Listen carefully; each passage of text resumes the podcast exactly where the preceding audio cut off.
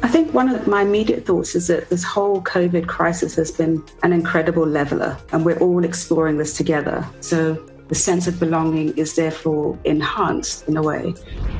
People feed off the energy of others. And I think there's a big part of our organization that's invisible that comes from that kind of human connection.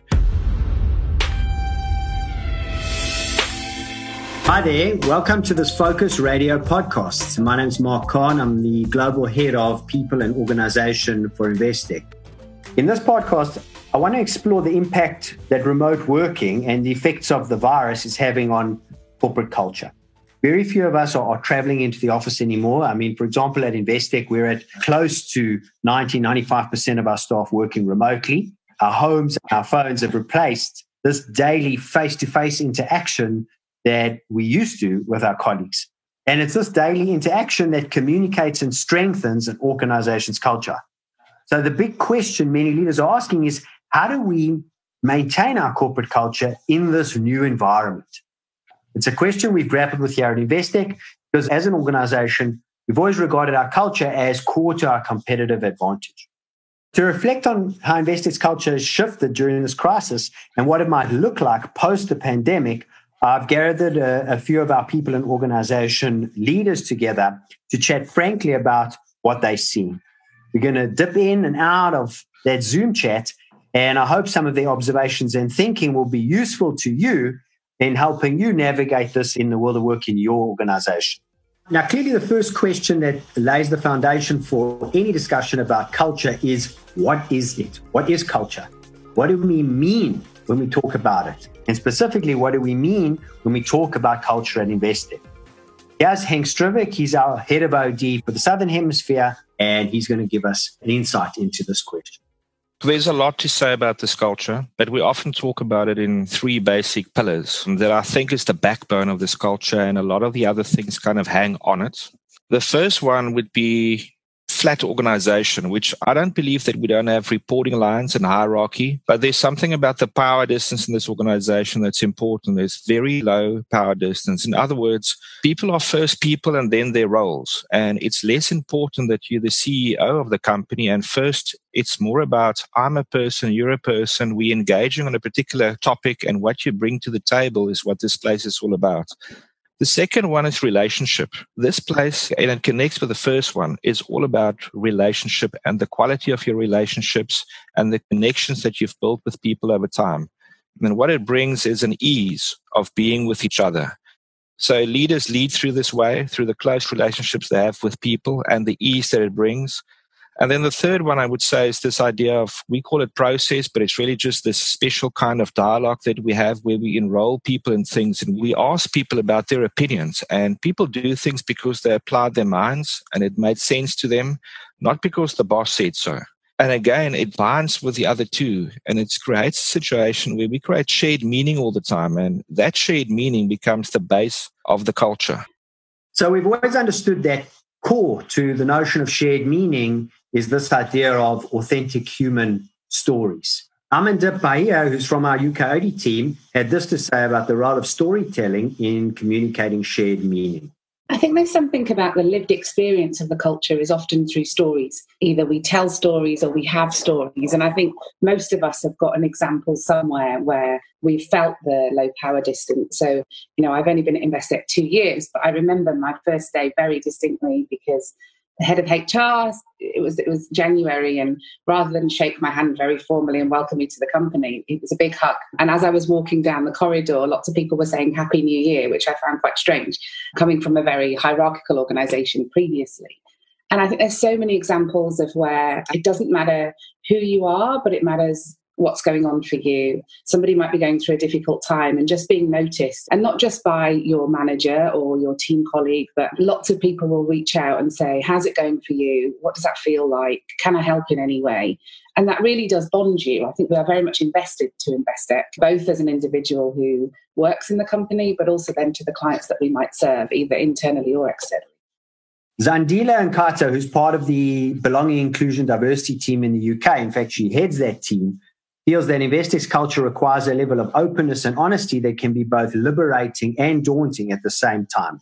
I really feel like the culture asks of you to be brave, that there's a need for there to be high levels of safety for you to be able to operate well in the culture. So you shouldn't feel a sense of fear of being able to express your opinion. I think that was something for me that was quite hard to grapple with when I first started because I was used to the hierarchy and the committees, etc. So to be able to feel that I'm not going to be humiliated or that I'm not going to be questioned about what I view is something that I've experienced to be true, that it allows me to really express what I feel, what I think, and what I value.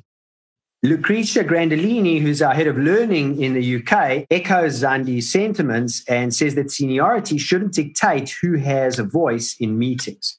Something that I think is very unique at Investec is this deep rooted belief that everyone has something to bring to the table regardless of your job title, of your seniority, years of experience, your opinion counts. And that's true from day one. You can see that with the grads when they join the organization. And some of them, of course, is their first role in an organization.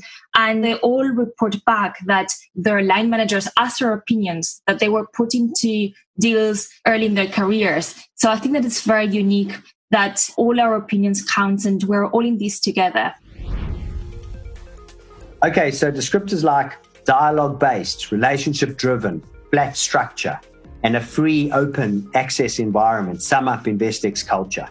But we now come together in a new digital format where people are muted and unmuted.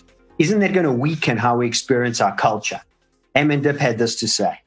So I think there's something about our culture that we're used to talking to one another and we're used to being a whole person. So you could say that it's quite exposing to have your colleagues enter your home in this virtual way, or a child might walk past, or a family member, a partner. But actually, we've always had a sense of you're not just your role or your employee person, but you are the whole person. And I think that's helped so that it doesn't feel so alien most of us will know who's walking past the screen. We've got some knowledge of these other people. So, picking up on what Dip has been saying, others can now see into our private lives.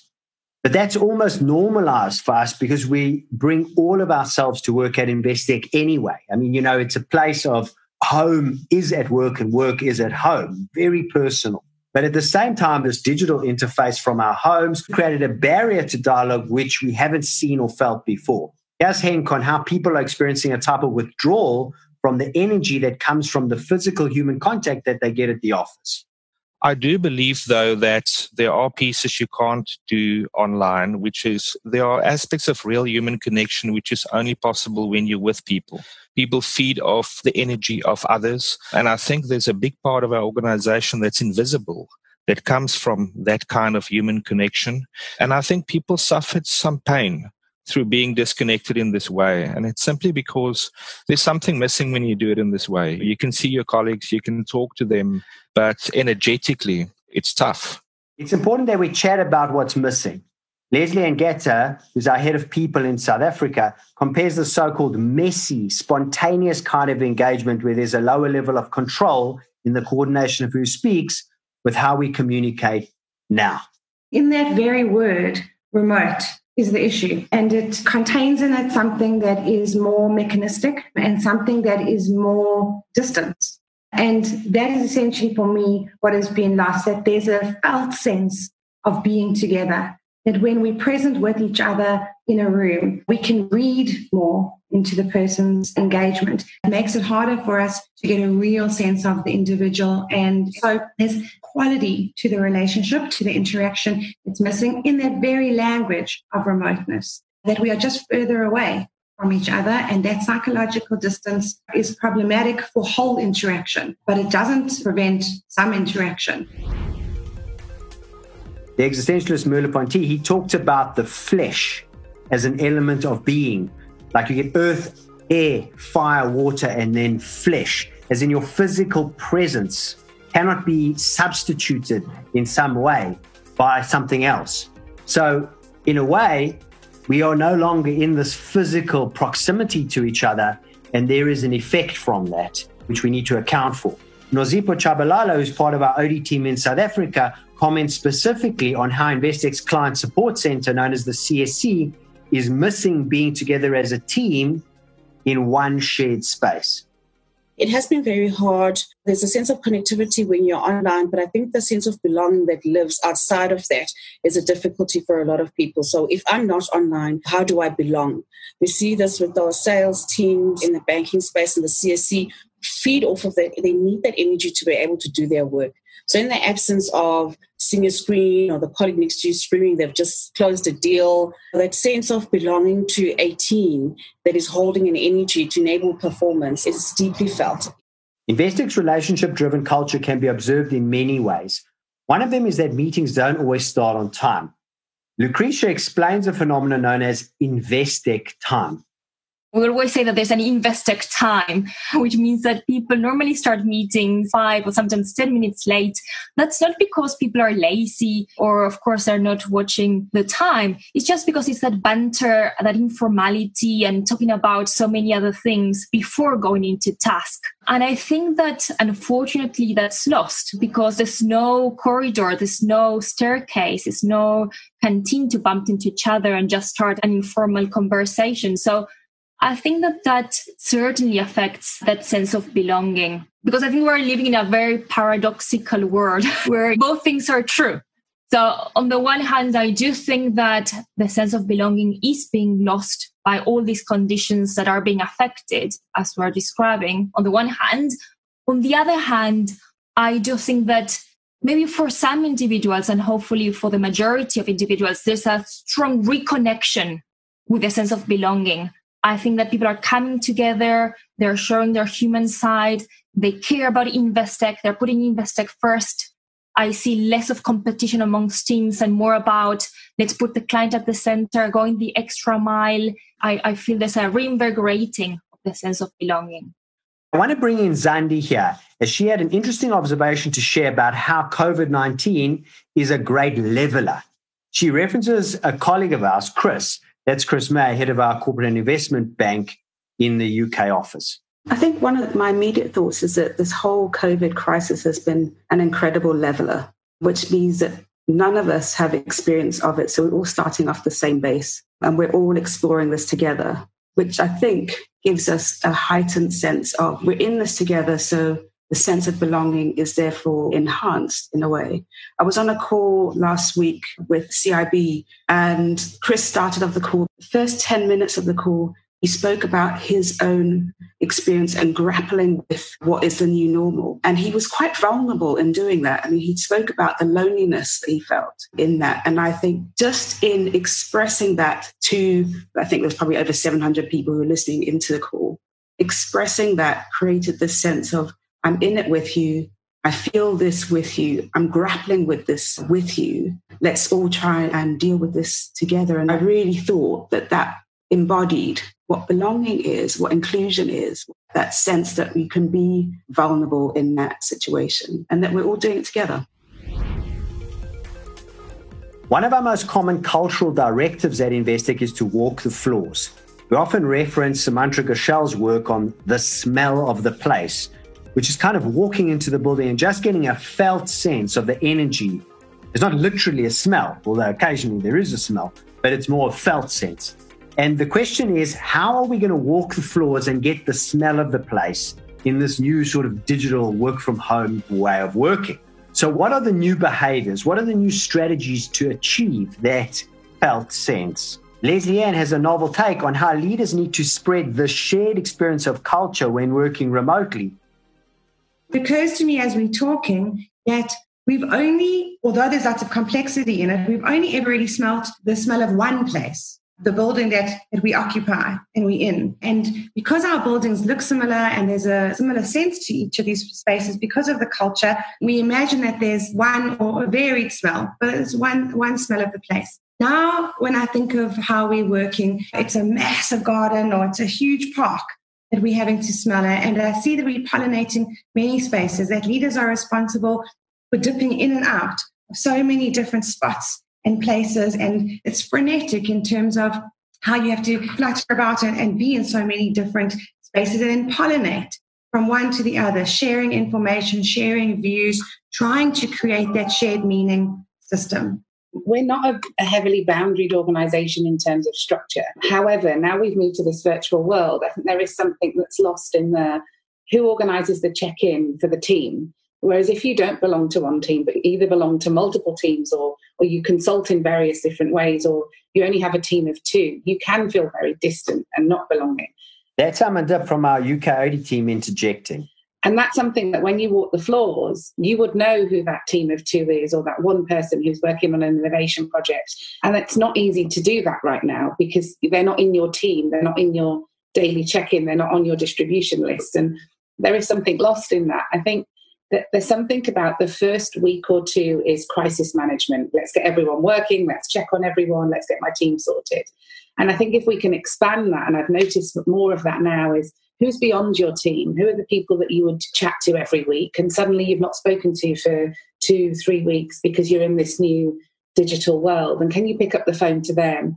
Which is a different way of walking the floors. It's popping into meetings that aren't yours. Okay, here's an example of this. Yesterday, I got a phone call from our chairman of the board. When I saw his name appear on the phone, I thought, all right, he's, he's looking for some information from me. But no, he was just wanting to see how I was doing. It's the first time he's ever really called me for that purpose. And I've known him for many years. I work with him all the time. I realized that that's because normally he'll pop into the office and we'll bump into each other. And that's how we check in. And he, you know, when he sees me, he'd say, well, how, how you doing? I, and we'd exchange a sense of each other. But we can't do that anymore. So now he has to make the phone call. And so one of the new behaviors that I'm seeing is that leaders are tactically calling people to ask them how they are. Whereas before they would have done that through the informal bumping into each other at the office that I referred to earlier. And I think that there's an upside and a downside to that. The upside to that is that it's a very deliberate and meaningful action to take. And in some ways, it felt stronger than just bumping into someone and saying, How are you? To get a phone call you know, it really lands that he took the effort to make the call. You get a feeling of appreciation, which is greater than, well, he just asked me how I was when he walked past me. There is, of course, a downside, and that it's very inefficient. And Just how many phone calls can a leader make? You know, in the office, you can bump into 30, 40 people, but you can't make 30 or 40 phone calls in a day. So, one of the things we're doing is this pulse check to get a sense of the pulse of the company. And what that is, is, you know, that's actually a digital prompt to thousands of people around the world to check in with them on a daily basis on how they're feeling. So, given that we've been grappling with how to preserve and adapt our culture, what would be some good tips, ideas, or suggestions for other organizations to consider as they too are navigating remote working and all the changes associated with this virus? Lucretia, head of learning in the UK, thinks building rituals are an important aspect to this maintenance of our culture. One of the things that we saw as a very helpful mechanism was building rituals.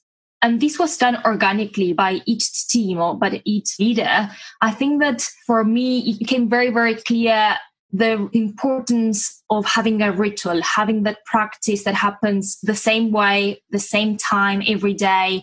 And that provides a lot of containment for a time that is full of high levels of uncertainty and therefore anxiety. So building rituals in your daily check-ins, in your daily practice, I think that is a really easy way of bringing people together.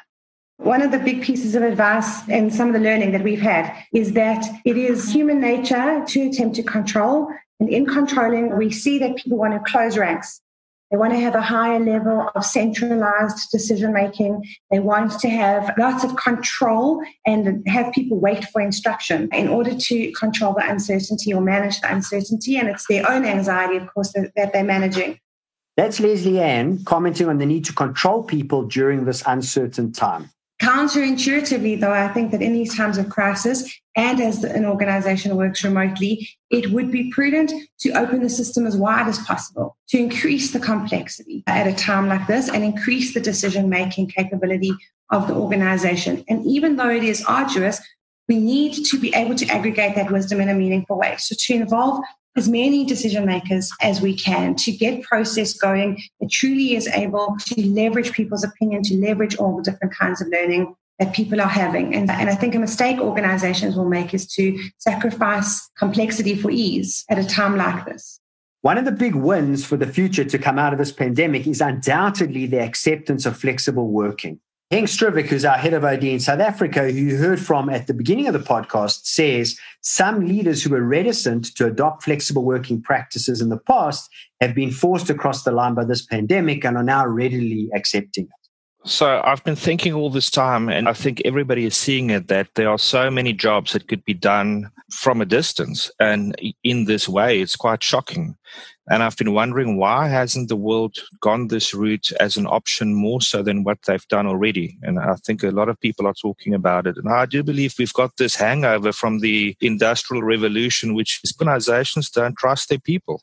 And what I've seen here is you really got to trust people because the truth is most people get up in the morning to do the best they can and to do a good job.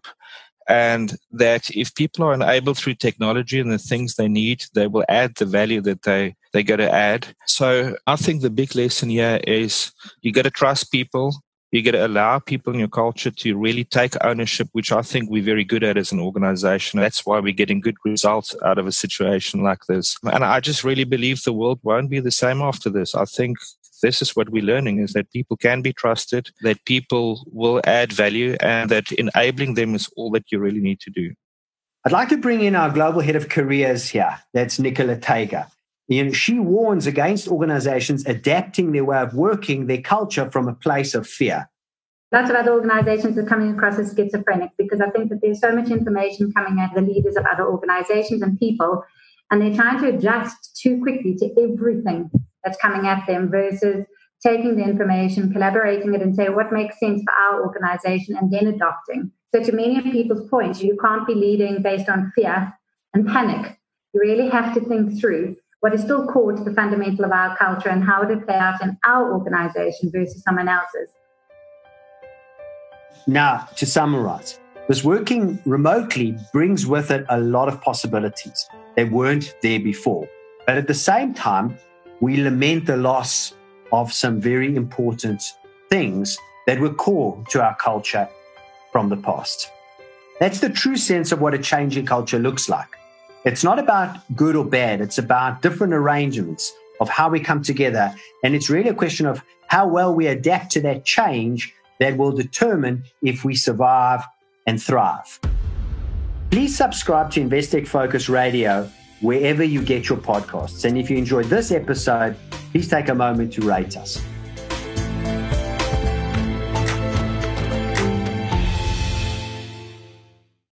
Views expressed are those of the contributors at the time of publication and do not necessarily represent the views of the firm and should not be taken as advice or recommendation. Investec Specialist Bank, a division of Investec Bank Limited, is a registered credit provider.